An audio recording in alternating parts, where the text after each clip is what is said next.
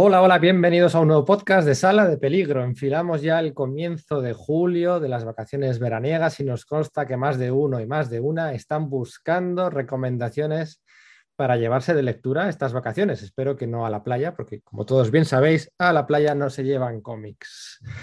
Así que bueno, aprovechando esa cobertura, nosotros estamos encantados de satisfacer esa demanda de recomendaciones y como ya hemos hecho en otras ocasiones en el pasado, dedicamos el podcast de hoy a una editorial en concreto, una especie de monográfico dedicado a una editorial, una editorial muy joven que poquito a poquito se está abriendo un mercado en el muy difícil mercado del cómic en España y construyendo un catálogo, bueno, pues eh, a base de joyitas, a golpe de joyas, sí, sí, sí. Hoy vamos a hablar de Andana Gráfica, Andana Gráfica, que sonará a muchos de vosotros, pero que también será desconocida por otros tantos. Para hablar de Andana Gráfica me acompaña hoy, como no podía ser de otra manera, también la residente valenciana Iria Ross. Muy buenas, Iria, ¿qué tal?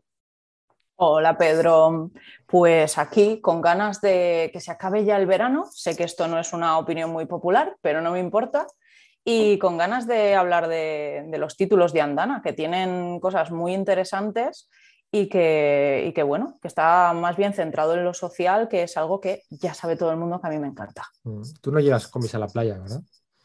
No, yo me llevo libros de los baratejos. Es más, yo no voy a la playa si hay luz. vale, vale.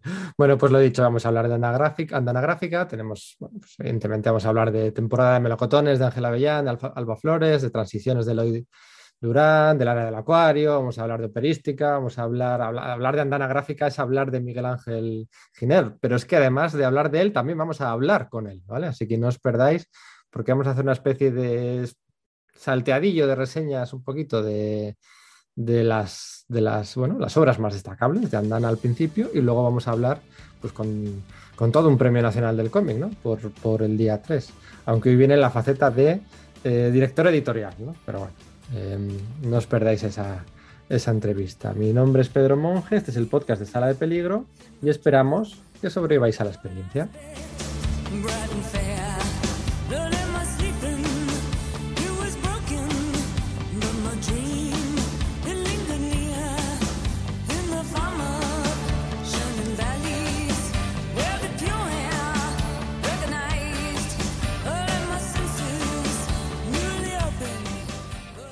Bueno, lo que decías, tienen un catálogo en expansión poquito a poquito, pero bueno, de momento es abarcable, ¿no? De momento es, podemos hablar eh, de varias de sus obras y que no sean una gota en el océano, ¿no? O sea, de momento pues es una editorial que lleva, que lleva dos años, básicamente, una cosa así, ¿no? Aunque surge de un grupo mayor editorial, la rama del cómic creo que lleva dos añitos.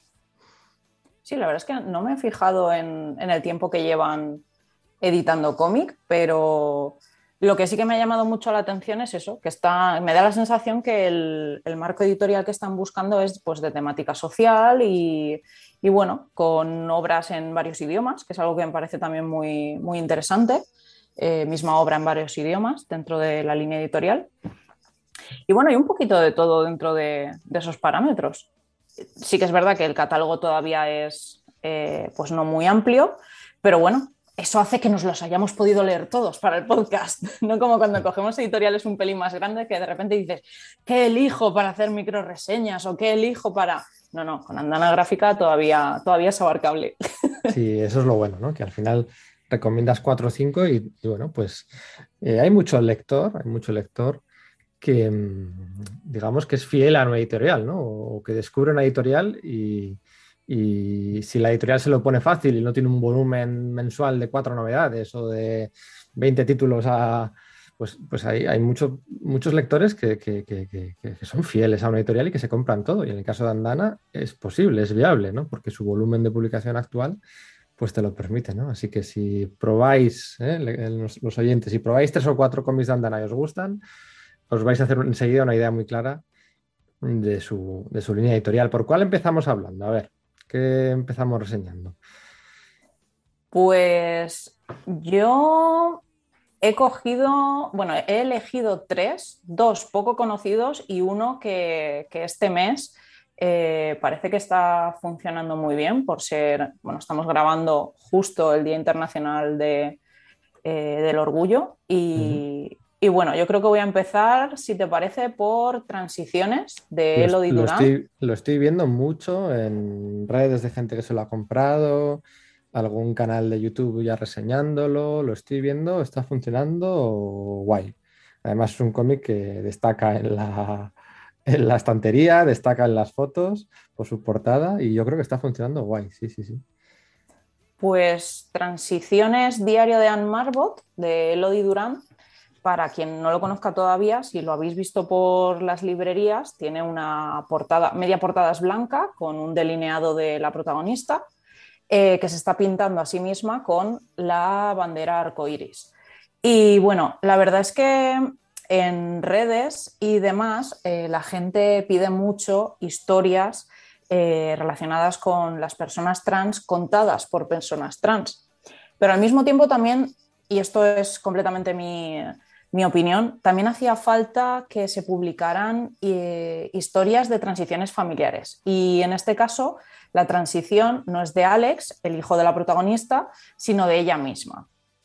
Entonces, es una novela gráfica que está basada en un diario real de una madre cuyo hijo le, le dice un día pues, que ha empezado a ir a una psicóloga a hablar sobre temas de género. Y entonces le dice, oye, mira, que a mí toda la vida me habéis estado llamando de una forma y os habéis estado dirigiendo a mí de una forma. Y yo me llamo Alex y soy un chico. Y, esa conversación es muy interesante eh, porque, claro, la madre Anne eh, es una persona con, con, estudios, que sabe lo que es la, en teoría, sabe lo que es la identidad transgénero y que en teoría tiene las cosas muy claras, pero cuando se da cuenta de que tiene una persona trans en casa, a la que siempre había considerado su hija, pues de repente pues no, no le cuadra, no le cuadran las piezas, eh, no sabe por dónde tirar y entonces, pues bueno, como es una mujer de ciencias, decide enfrentarse a ello investigando. Entonces, a partir de conversaciones con su hijo Alex, con la psicóloga de su hijo Alex, con su marido, con sus otros hijos y demás, pues bueno, se va deconstruyendo, va entendiendo lo que significa ser parte del colectivo LGTBIQ, qué es una persona queer, como básicamente cuál es la nueva realidad de su hijo Alex. Entonces, eh, pues bueno, este cómic eh, tiene partes más eh, poéticas respecto a a cómo se siente Anne y tiene conversaciones pues muy muy duras, como por ejemplo cuando dice que, bueno, que en cierta parte que tenía sensación de haber perdido una hija. Que dices, wow, el comentario amiga igual no es muy acertado, pero claro, no es fácil enfrentarse a realidades a las que nunca has tenido que enfrentarte. Entonces, pues bueno, me parece que es un cómic que funciona muy bien para personas adultas que trabajen o que tengan eh, que trabajen con niñas o que trabajen o que tengan niñas a su alrededor, no solo que tengan realidades trans, sino también, pues, eh, en general, para entender eh, qué pasa con las transidentidades. Y aunque no tendríamos por qué entender a todo el mundo y simplemente tendríamos que dejarles ser y dejarles existir, pues me parece que es para un tipo de lectores adultos que igual necesitan esa ayuda. Así que, bueno, ese me parece que es una de las recomendaciones. Si queréis saber de qué va bien Andana Gráfica, eh, Transiciones, Diario de Anne Marbot, de Lodi Durán, es imprescindible dentro de su catálogo. Diré que, evidentemente, la temática social está ahí. En por momentos no es que tire de tópicos, es que seguramente sean las reacciones habituales, ¿no? Pues eh, el sentimiento de culpa, ese que tiene la madre, eh, la, inquietud para aprender el lenguaje inclusivo, bueno, serán, son serán todos los pasos habituales en este caso. Eh, y está súper bien tratado, pero es que además hay un virtuosismo, unas piruetas gráficas en toda la obra, em, con la paleta de colores en páginas muy concretas, con esas escenas de las cabezas, del pelo, con, o sea, por momentos, de las gráficas, de, lo del cursor, lo de, por momentos, incluso, um, no es que llegue a ser, no es que te llegue a distraer, ¿no? Pero por momentos no, no puedes evitar admirar cómo te está contando una historia social, pero está empleándose al máximo para, ah, desarrollar piruetas artísticas y composiciones de páginas, cada página es distinta, eh, súper accesible, super, la narrativa súper bien y es, verdaderamente admirable eh, el, trabajo de, de Eloy Durán.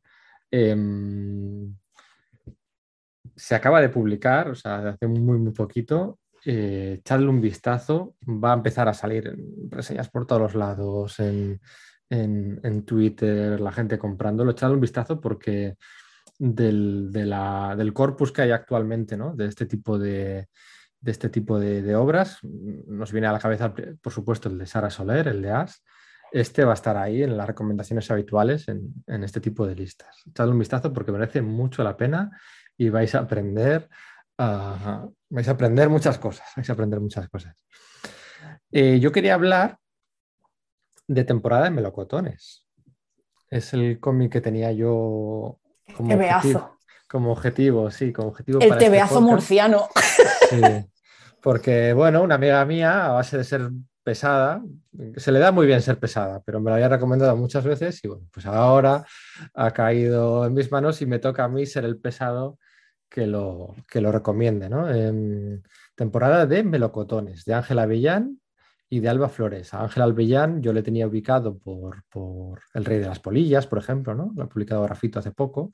Ya, para mí, cuando digo hace poco, puede ser el último año, o sea, ya he perdido el espacio.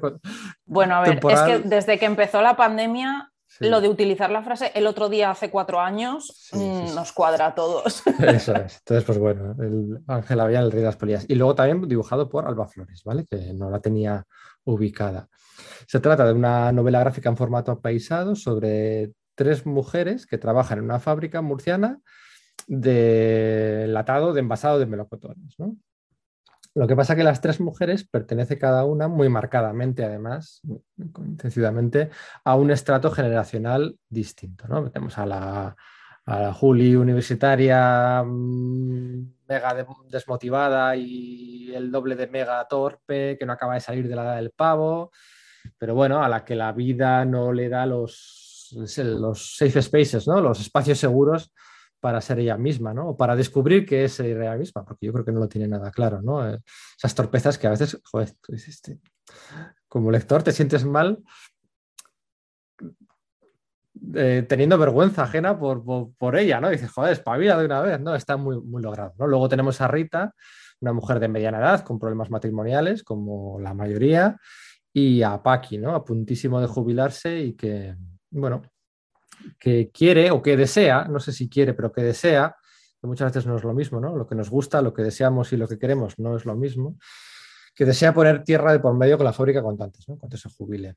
Y la obra brilla no en nuestras tres personalidades por separado, sino en ese contraste y en cómo cada ella ha hecho frente o hace frente a la precariedad laboral de esta fábrica de melocotones, de, pues de tantas fábricas, de tantas empresas, de tantas eh, partes de la cadena del montaje mm, del sector servicios, eh, pues bueno, pues en teoría ambientada hace 10, 12 años, en la crisis económica del 2008, 2009, 2010, 2011, 2012, 2013, 2014, pero también nos vale ambientarla ahora, ¿no? Y cómo, cómo cada una de estas tres mujeres hace frente hace frente a esto, ¿no? Con desgana, con rabia, con eh, introversión y, sobre todo con ese resguardo en, esos pequeños momentos de nuestra rutina diaria o semanal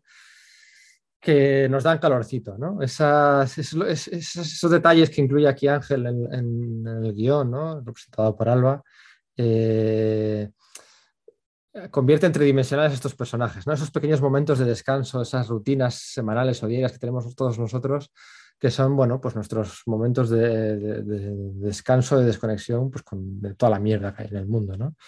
Em, tiene el tema social de la precariedad, pero podemos encontrar sexismo, maternidad, celos, la vergüenza ajena que decía yo antes, la desmotivación, la seguridad en sí misma o la falta de seguridad. Bueno, todos esos temas están aquí en esta obra que se lee a toda velocidad, la verdad, pero que con esos momentitos de respiro, de los ejercicios de la rutina y de tal, convierten a la obra muy creíble. eh, muy empática y muy, muy pensada. ¿eh? Todo está eh, dosificado en el momento justo, casi, casi con escuadra y cartabón, pero tú no te lo, no te lo acabas de... Salvo que la leas medio medio tarao psicoanalizándola, no te das cuenta, ¿no? Está muy, muy... Y el dibujo de Alba Flores es muy chulo, con esos, al principio, pues bueno, esos mentones, esos cuellos, esos torsos XXXXXL, pues tú dices, bueno, no sé si era, ¿no? Toda la obra es así, pero encaja muy guay, ¿no? En este mundo de aceites y cementos, porque bueno, prácticamente, no lo he dicho, es una obra en la que el único color que se permite sobresalir es el naranja del melocotón, ¿no? Ese, ese color que chilla en la página, pero el resto es color gris, color cemento, color fábrica, color aceite, color... Eh, y, brilla mucho en la parte gráfica y, la paleta. La paleta no, no, llega a ser bitono, pero bueno, la, elección cromática, digamos, ¿no? Son 18 euritos, formato paisado, creo que lo he dicho. Y bueno, pues es el cómic que ha sido un poquito la, la bandera, ¿no? De andar a gráfica durante, pues, publicó creo que el primer cuatrimestre del 2021 y bueno, pues eh, es el que ha llamado la atención durante, durante varios meses. ¿no? Seguramente, seguramente eh, habréis oído hablar de él. Nosotros lo incluimos en el top 100 del año pasado de mejores obras de, del año en Sala de Peligro y bueno, pues lo merece la, merece la pena. ¿no? A mí me consta que a ti te gusta mucho, mucho. Aquí la que, la que dio pico pala para que te lo leyeras Ay, a mí es que me encantó desde el principio. No solo a nivel gráfico y demás, que me parece una fantasía, aunque todos sabemos que al ser un cómic apaisado, nuestro compañero Manu no le gusta. Manu, te queremos, pero los cómics apaisados tienen derecho a vivir. Bueno, ojo, a mí es que, a ver, hay cómics apaisados que entran en la balda, o sea, que entran, tú los empujas hasta el fondo y entran y no sobresalen, pero hay otros cómics apaisados que sobresalen de la balda, de los 28 centímetros de la balda, y eso no puede ser, o sea, ahí estoy, ¿cuál es aquel? El saqueo de Frederick Peters, es el que sobresale.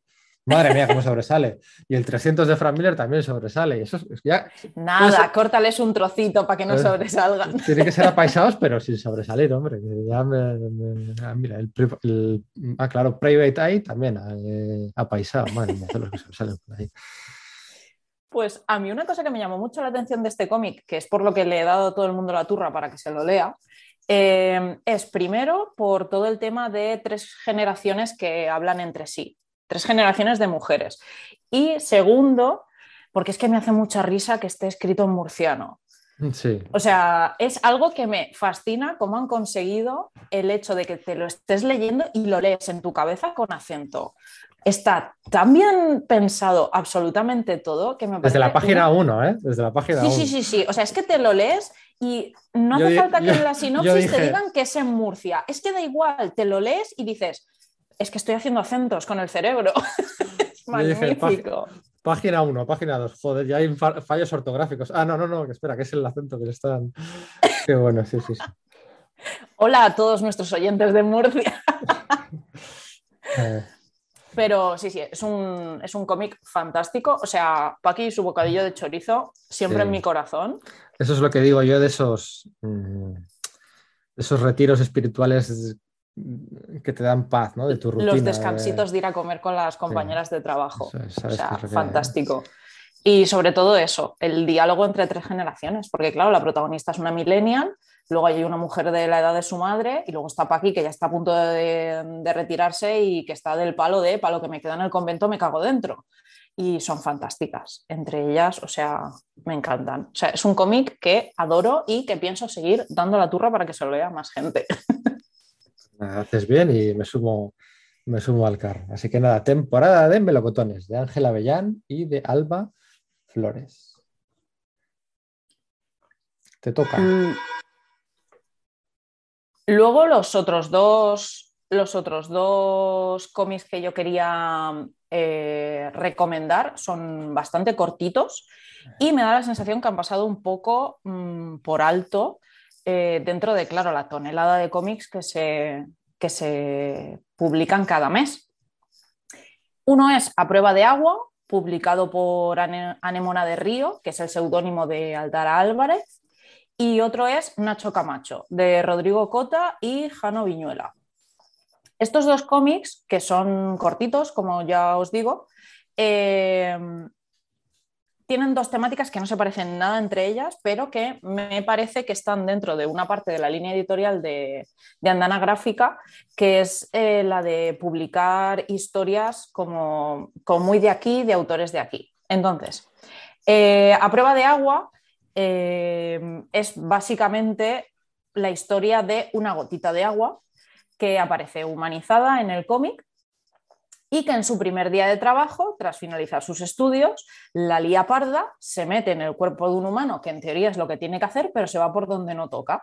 Y entonces a partir de ahí pues empieza una aventura pues, por el cuerpo humano, con, pues, con otras células, con, otros, eh, con otras gotas de agua y bueno, es un poco como eh, del estilo, érase una vez la vida, pero con un dibujo y un color como 20 millones de veces mm, más bonito y con una narrativa muy interesante.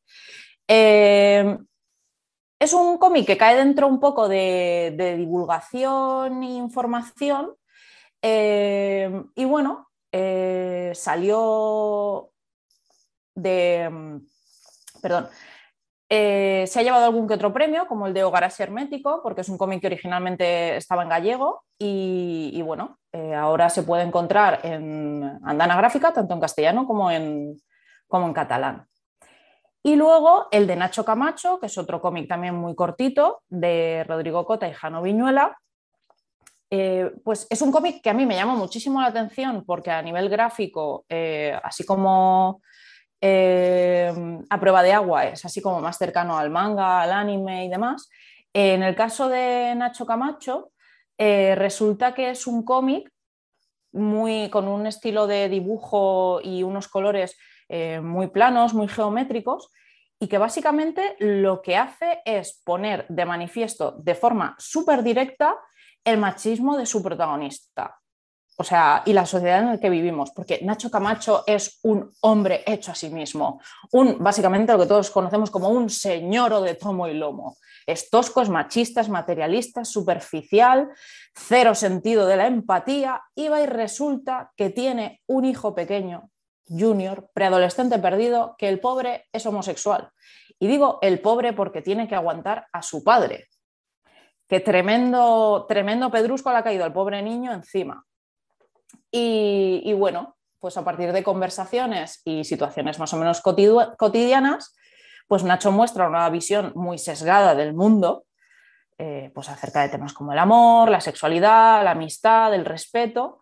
Y bueno, es básicamente una crítica súper mordaz eh, pues de la sociedad en la que vivimos.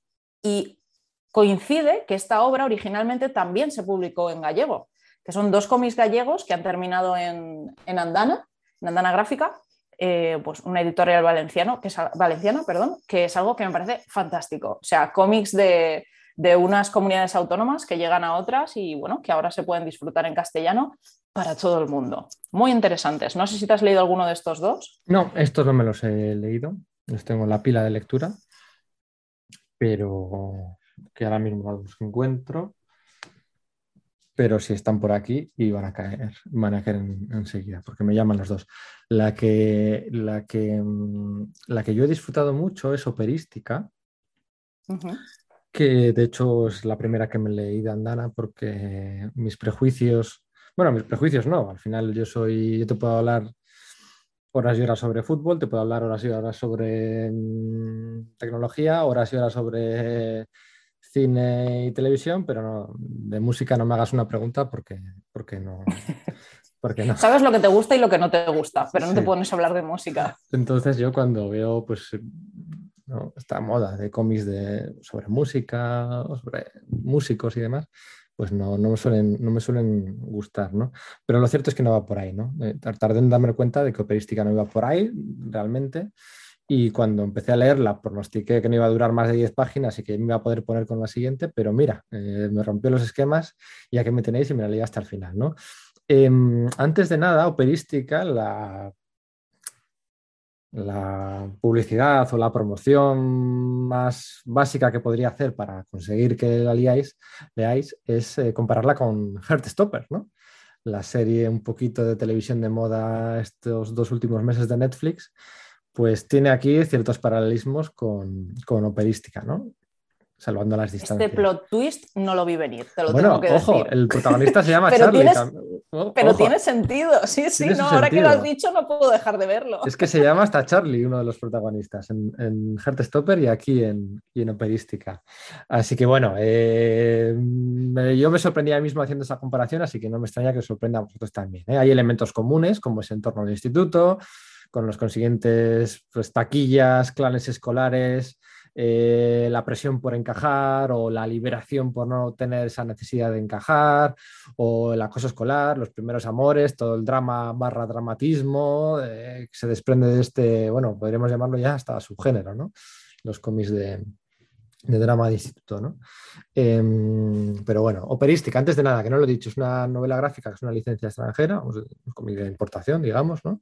Sus autores son Kio McLear y Byron Egenswissler, a los que yo venga, no conocía. venga, estaba esperando que lo dijeras, A porque que yo yo no cada vez que lo he conocía. tenido que escribir, lo he tenido que copiar y pegar de la web.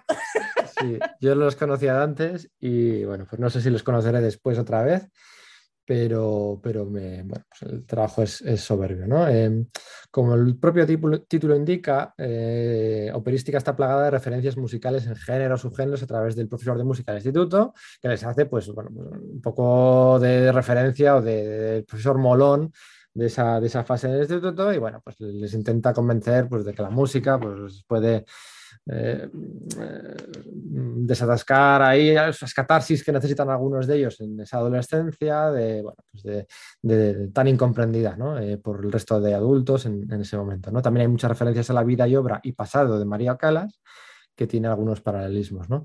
Pero lo que digo, no es una obra en la que la música sea lo principal. ¿no? O sea, están en clase de música como podrían estar en clase de filosofía o como podrían estar en otra cualquier otra clase. ¿no? Y, lo que importa es esos, esa, esa excusa que nos sirve para más que vehicular una historia emotiva en la que se aprende mucho, que en la que te pasas muchas páginas deseando que haya un final feliz, ¿no? El suspense está muy bien conseguido, eh, la angustia está muy bien transmitida, como en Heartstopper también, ¿no? Sabes que vienen curvas y que viene drama, porque es lo que toca, pero dices, bueno, a ver, algún caramelito, ¿no? De vez en cuando. Y bueno, pues tiene toda su, su catarsis quizás demasiado clásica en la fiesta de fin de curso, la actuación de fin de curso eh, de- de esa clase, en la que, bueno, pues ya os dejo que lo descubráis por vosotros mismos, pero os garantizo que os va a gustar. ¿eh? Sobre todo si os ha gustado Heartstopper, de verdad, esta, esta, esta obra os va a gustar. La obra es bitono, pero un bitono que va cambiando ¿eh? en cada pasaje.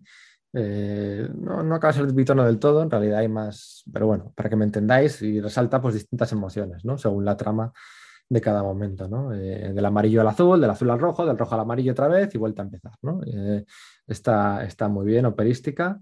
Eh, bueno, no voy a repetir los autores, pero os va a gustar, estoy seguro. Eh, a mí me ha gustado más que temporada de melocotones. Eh, me ha gustado más porque me esperaba menos, quizá.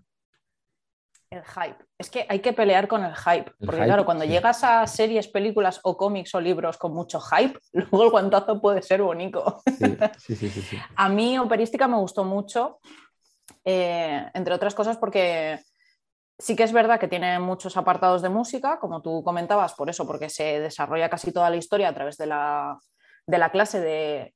que le llaman clase de, de música, pero para mí es clase de historia de la música. Sí, eso es. Eh, Todo el eh, apartado que hace el profesor me parece que está muy bien llevado al cómic porque no se hace pesado, porque se podría haber desarrollado mucho más en plan educativo y no, es pues eso lo que tú comentas, eh, un pasaje para hablar de hashtag el drama adolescente. Sí, es el Jaime Altozano de los institutos de...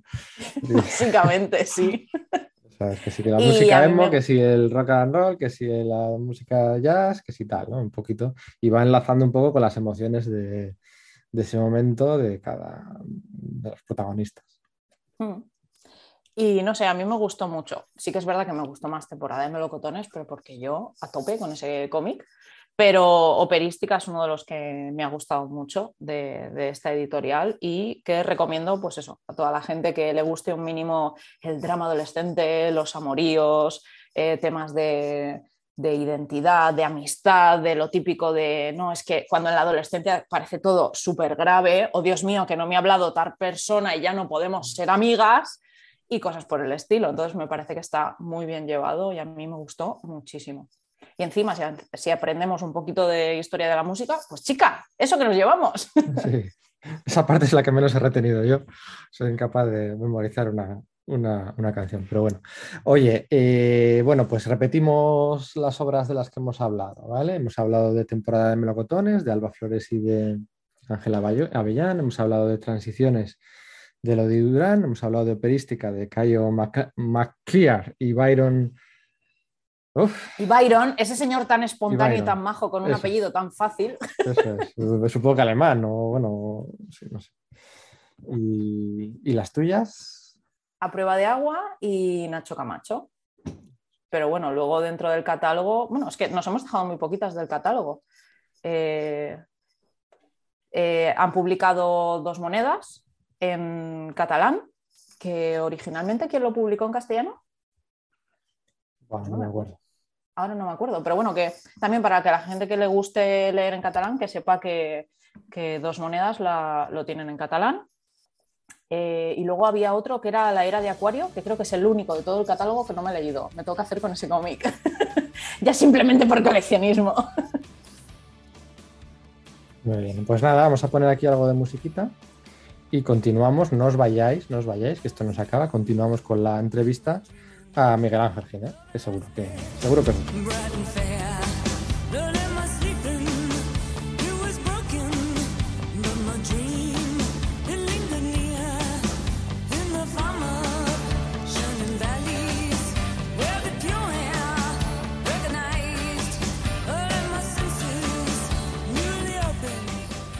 Bueno, lo prometido es deuda y estamos ahora hablando con Miguel Ángel Giner. Muy buenas, Miguel Ángel, y muchas gracias por sacar este ratillo para charlar con nosotros.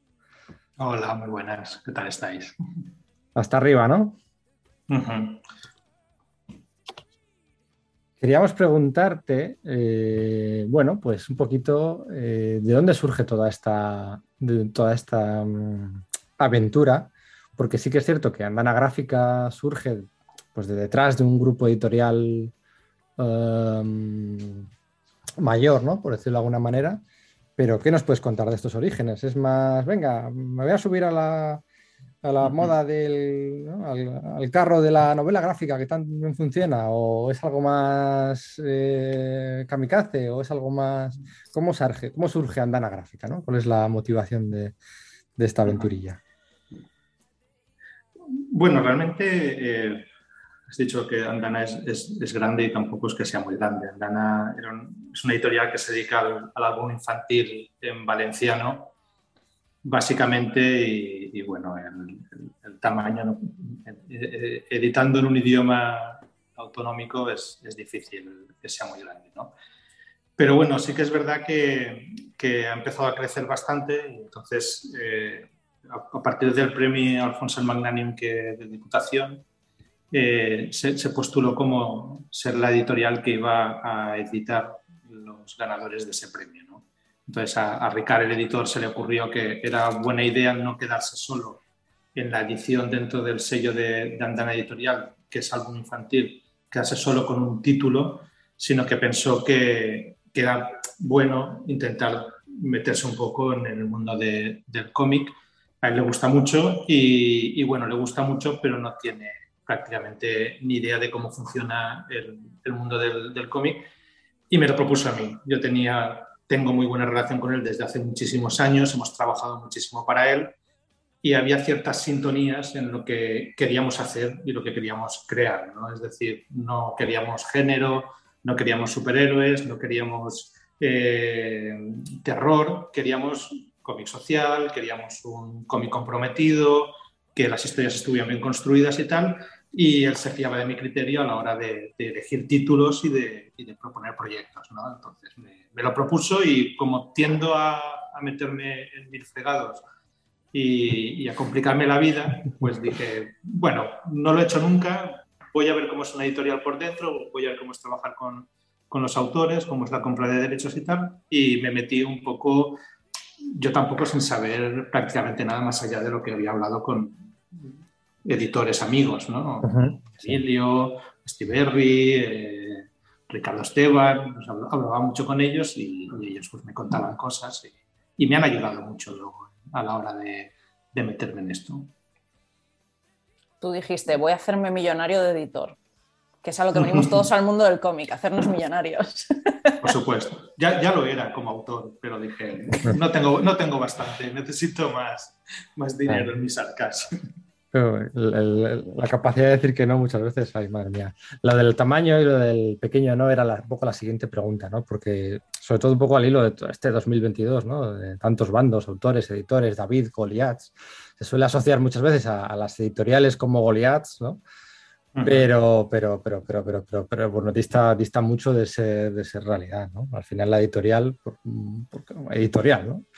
Es algo con un músculo muy pequeño, ¿no? Y, y, en qué posición está en gráfica todo esto, ¿no? Al final, eh, ¿qué volumen aspiráis? ¿Qué, qué, qué límites os marcáis? ¿Qué...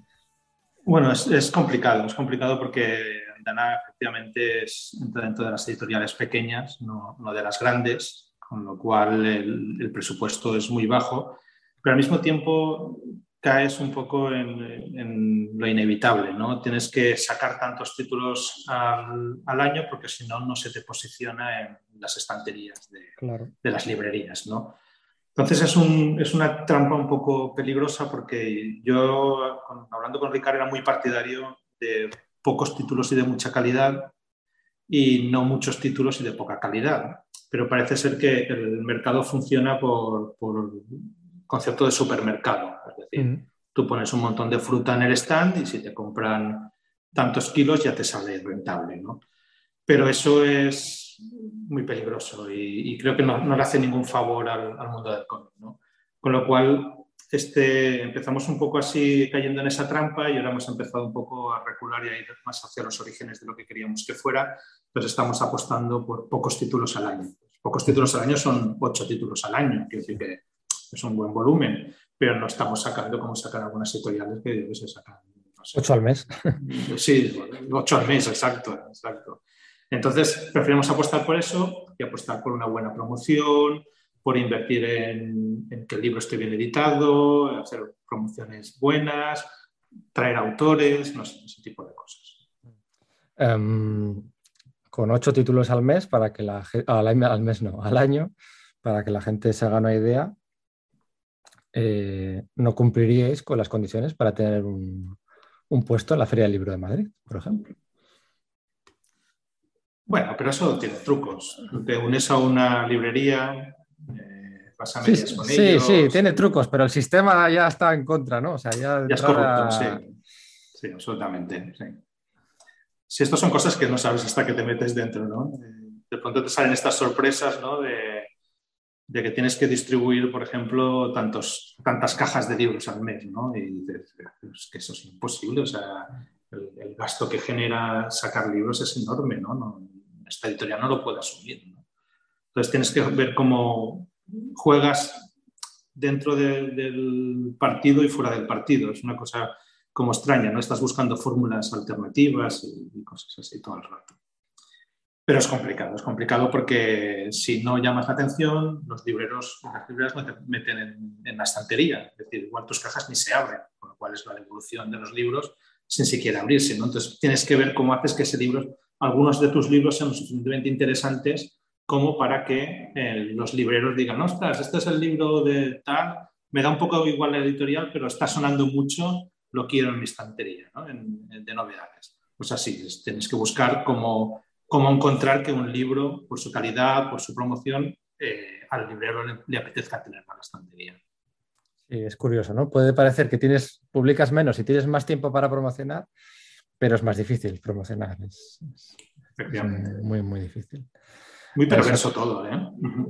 Sí, vivimos en un sistema además en lo que se promociona o lo que parece que más interesa es pues las, novedades de dentro de dos meses, ¿no? Interesan más que la de la semana pasada. Y luchar contra eso es muy difícil, muy difícil.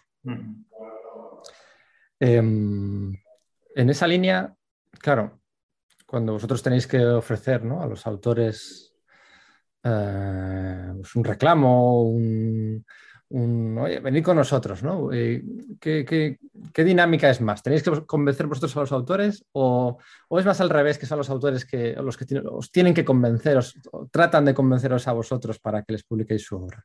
¿En qué, en qué margen, en qué margen estáis? ¿En qué, en qué movimiento estáis?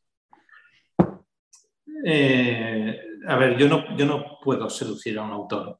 Yo no tengo capacidad de seducir a un autor porque no le, voy a no le puedo ofrecer eh, nada que no tenga mejor en la editorial que está editando. Yo no puedo pinchar a alguien para que venga porque si le voy a ofrecer un 10% de adelantos eh, de una tirada de 1.500, 2.000, 2.500 como mucho, seguramente si ese autor, está en la cúpula, en Stiberry, 99, cualquiera de estas editoriales, ya le están ofreciendo eso. ¿Y por qué se va a ir de la que le está funcionando para mí, conmigo? ¿no? Por, porque soy yo, no lo veo suficiente, suficiente motivo. Eh, lo único que puedo ofrecer es que eh, nos estamos como intentando especializar en cierto cómic comprometido, cierto cómic que, que tenga una temática social fuerte, y, que trate temas que pensamos que son de cierta actualidad, ¿no? como que acabamos de sacar el de transiciones que trata el tema de, transición de género. Eh, es un tema muy actual, pues intentamos jugar en, ese sitio. ¿no? Y sí que, eso sí que me he dado cuenta que entre que estoy yo detrás, que saben que voy a defender al autor eh, y a la autora, y que, y que ese tema es muy probable que otras editoriales no, les apetezca sacarlo, sí que estoy recibiendo proyectos muy interesantes de, este tipo. ¿no? Y a otras personas, pues, tengo un proyecto con, Raquel Gu, que es un proyecto que ya tenía por ahí y mm, cuando hablé con ella, Raquel es muy amiga mía, le dijo, esta Raquel, me gusta mucho el proyecto, te apetece sacarlo en papel porque lo tenías en un PDF y tal, y le gustó mucho y me dijo inmediatamente que sí, ni siquiera busco otra editorial, pero esto al final es un poco una relación de, que confían en mí porque me conocen, son amigos y amigas y, ya está. Yo lo que les ofrezco es, el trato va a ser excelente, eh, te voy a tratar lo mejor posible, te voy a contestar a todo, las condiciones van a estar claras desde el primer momento, si no te interesan no pasa nada. Eh, no sé, cierta eh, respuesta y respeto hacia, hacia los autores. Es lo único que puedo ofrecer yo en este momento. Intentaré en un tiempo pues, que suba un tanto por cien, un poquito más el tanto por cien, las tiradas que sean más grandes, no sé. Todo eso tiene que ir creciendo. Yo estoy ahí para que, controlar que eso crezca hacia el beneficio de, los autores. Es lo único que puedo ofrecer. A mí Ricardo me ha dicho alguna vez, eh, dile a fulanito que sí que editar con nosotros. Y he dicho, ya, pero ¿qué ofrezco? le vas a pagar más, le subes al 15%. Y entonces, es que eso es muy difícil, digo, es que me va a decir que no, y lo he intentado, pues efectivamente, no, ya estoy con, con, esto, con estos ya, Sí, sí, un 15%, más luego llevarle de gira y más luego pues, es, todo, está todo complicado. Lo que has hecho en la tirada de 2.500, bueno, bueno, bueno, más de uno quisiera, ¿eh? la tirada de 2.500, madre mía. Claro, las, las tiradas 2500 es porque editamos en castellano-catalán. Entonces ah. puedes hacer una de 1500 y una de 1000. Eh, o a veces coeditamos con editoriales con otras lenguas, en gallego o en vasco, euskera, perdón. Y, entonces puedes hacer tiradas hasta de 3000 y pico combinando, eh, claro, ahorras mucho en lo que es la, imprenta, porque de, de, una tirada tiras las tres tintas, excepto el negro, y entonces eh, las coediciones funcionan muy bien. Entonces, tenemos ahí unos contactos con, editoriales de Galicia y de, Euskadi y alguna vez alguno de los libros, evidentemente no todos, podemos coeditar, con lo cual igual las tiradas te pueden subir incluso hasta 3.000 o 3.500, ¿no? que es ya es muy bueno para los autores. Está muy bien, 3.000, 3.500 en la, en la industria del cómic del 2022, la industria del cómic patria del 2022. Está muy bien, ni, tan mal. Em, eh, cómic extranjero, en vuestro catálogo, bueno, ya lo hemos hablado. Oye, por cierto, ¿cómo pronuncias el, el, apellido, de Byron? ¿Cómo lo pronuncias, Miguel Ángel? ¿El de operística? Byron, ¿no? no, no, imposible. No Vale, vale. No lo ya, he intento. hecho, ya he hecho yo el ridículo antes, pero bueno. Sí, Eh, sí. Publiquéis cómic extranjero y cómic nacional, eh, que bueno, pues que tiene sus eh, particularidades cada uno, ¿no? Pero bueno, siempre de cara hacia afuera muchas veces, pero bueno, cuando les llega una oferta, pues eh, quizás no te investigan tanto o importa menos el tamaño o importa menos la, persona que está detrás, pero tenéis ahí varias obras, en, eh, bueno, por la que hemos hablado de transiciones principalmente también, eh, que viene de fuera, ¿no? Em, ¿Tenéis alguna marcado internamente, alguna proporción que queráis mantener? ¿O, o es la magia de, de- ser editor y el día a día? Es difícil, es difícil encontrar buen producto tanto fuera como dentro. O, no, tanto buen producto como el producto que nosotros queremos sacar, ¿no? con esas particularidades que, he dicho antes. Recibimos un montón, pero un montonazo de, propuestas de aquí y propuestas del extranjero para, editar pero cuesta encontrar el proyecto y los proyectos que, realmente a, nosotros nos interesan. Eh, eh, ¿Cómo era la pregunta exacta? Si tenéis alguna fórmula, algunos límites Ah. de porcentaje, ¿no?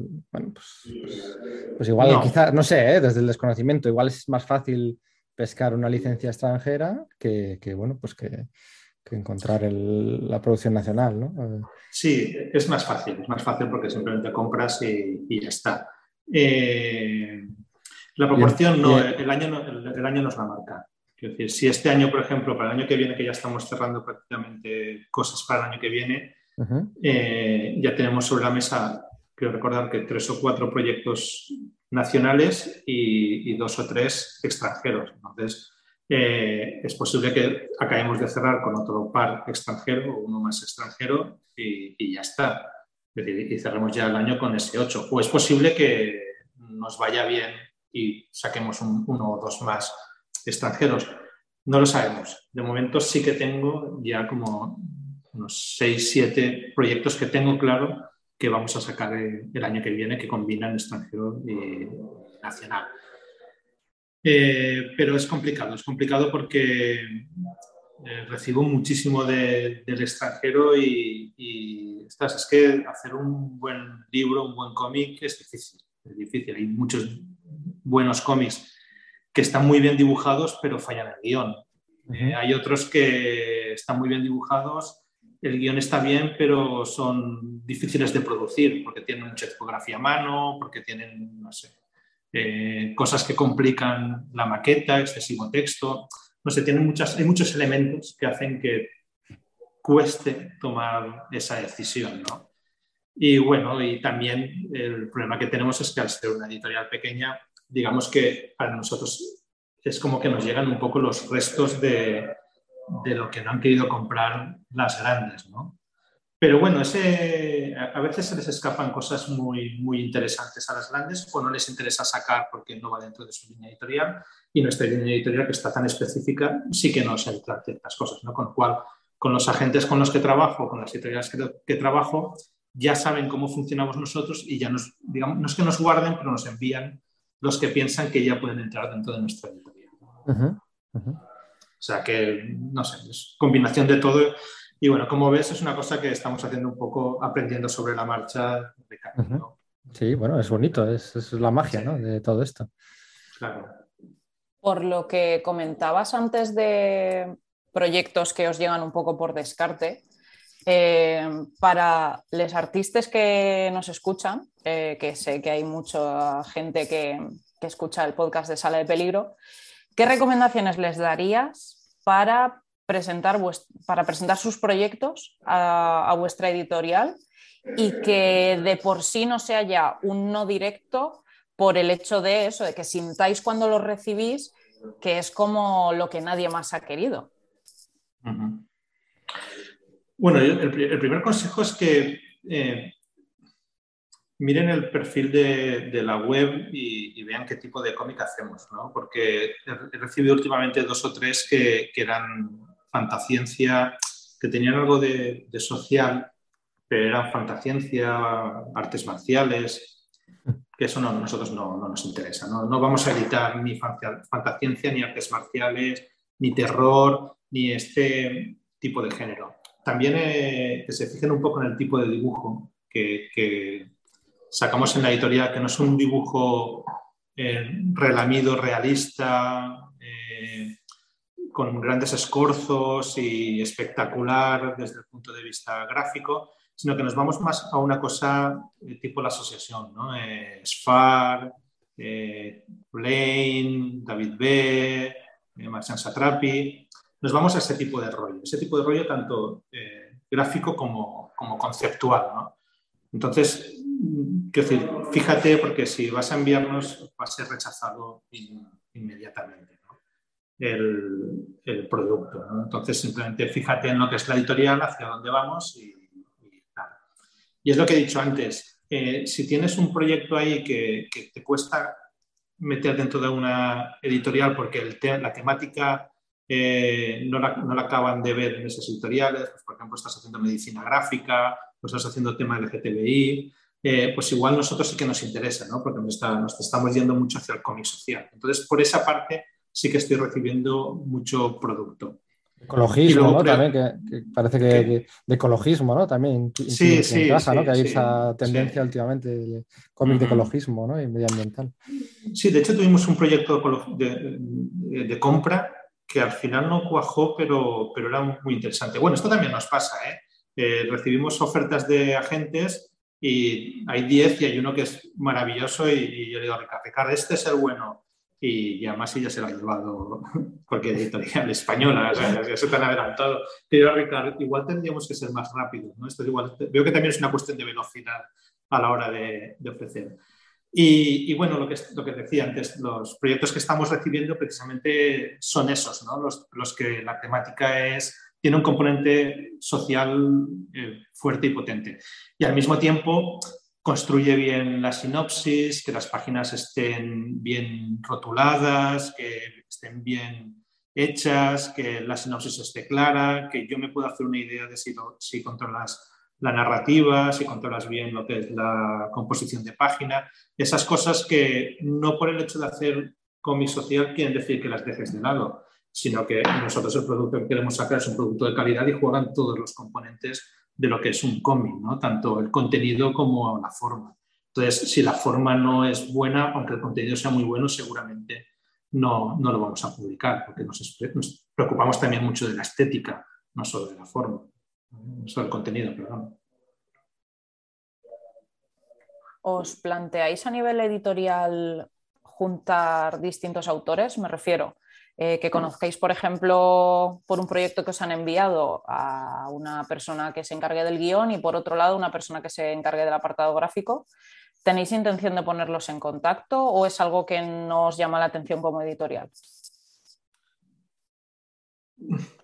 Lo hemos hecho, lo hemos hecho. Yo sí que he puesto en contacto algún guion que me ha llegado por separado y, le he propuesto al guionista que hable con tal autor pero lo he hecho más como consejo que, como editor. Es decir, creo que este guion que tienes le va a este o a esta dibujante. Eh, me han llegado proyectos para que yo buscara dibujantes, sobre todo, pero es que a mí me da vergüenza eh, juntar a, gente que le voy a pagar al final 2.000 euros, 2.500 euros. O sea, ¿con qué cara voy yo a alguien a decirle, tienes que hacerme un cómic de 120 páginas, pero te voy a pagar esta miseria? ¿no? Entonces, no puedo hacer eso. No tengo la... Mi ética no me permite eh, hacer este tipo de jugadas. Con lo cual, si son proyectos cerrados ya de personas que realmente les apetece y les interesa editar, sabiendo que las condiciones son las que son, pues sí, pero yo no puedo ni ofrecer, ni, ofrecer, yo qué sé, imagínate, tengo una adaptación muy buena de tal libro que quiero que haga, que la haría perfectamente este autor o esta autora, pero yo no se lo puedo ofrecer, no tengo esa, esa cara, no la tengo para ofrecer. No. Creo que he respondido, ¿no? Sí, sí, no, honestidad ante todo. Y además que estando como está el mercado en general, eh, la ética nunca nos viene mal. Mira, eso es una cosa que, tanto Ricardo como yo eh, la, teníamos muy clara desde el principio. Que, bueno, tenemos que ser muy honestos.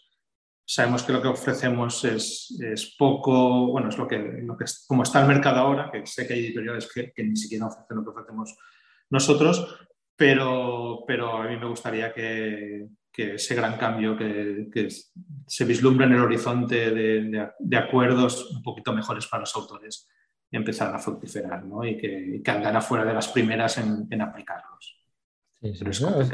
Va a llegar, yo tengo la intuición por lo, que, por lo que sé que va a llegar más rápido de lo que, Esperemos que sí. De, lo que se temía. Yo creo que, que, este año ya ha habido movimientos a raíz de todo esto y yo creo que va a ser contagioso para bien. Para bien en el sentido rápido, ¿no? evidentemente en el sentido económico eh, está muy bien. Vale, bueno, pues yo creo que nos hemos hecho, todo el mundo ha hecho una idea muy general y muy buena de lo que puede encontrar en Andana, ¿no? Tanto en las obras como en la, bueno, pues en, en esos valores que hay en la cúpula, en la cúpula, podemos decir, la cúpula de la editorial. La cúpula editorial suena la, cúpula que... Aparece Emilio por la esquina cuando dices. Ah, bueno, sí, es, es verdad. seguida, sí, ahora que lo dices, sí, sí, sí. la planta alta, en la planta alta de la planta noble de, de Andana Gráfica. Así que, así que nada, pues eh, gracias Miguel Ángel por tu, por tu tiempo por tu talento y, nada, seguir a tope en Andana y en todos los araos en los que estás, en los que estás metidos, que, no son pocos. bueno, intento cada vez alejarme y separarme un poco de, algunos que, empiezo a tener una edad que tengo que, pensar en cuidarme un poquito más, que por lo menos no ser el que lleva el carro de ciertas cosas, ¿no? Un poco ser simplemente un soldado. Sí, sí, la infantería, sin menos. Exacto. no, te entiendo perfectamente. Eh, pues lo he dicho, muchas gracias y, seguimos en contacto. Y nada, los queridos oyentes, Iria, nos despedimos aquí, ahora sí. Eh, con estas recomendaciones veraniegas que, insisto, no os podéis llevar a la playa, no se llevan cómics a la playa, por muy buenos que sean, pero que si, oye, si han surgido aquí algunas compritas veraniegas, pues mira, nosotros encantados. Muy bien. Nos vemos en el próximo episodio. A ver si hacemos pronto más manga, más ensalada de gafapasta, por favor. Tengo que organizarme con Iván y, Manu. Y nada, feliz verano a todos los oyentes y seguimos viéndonos en Sala de Peligro. Eso es. Chao, chao.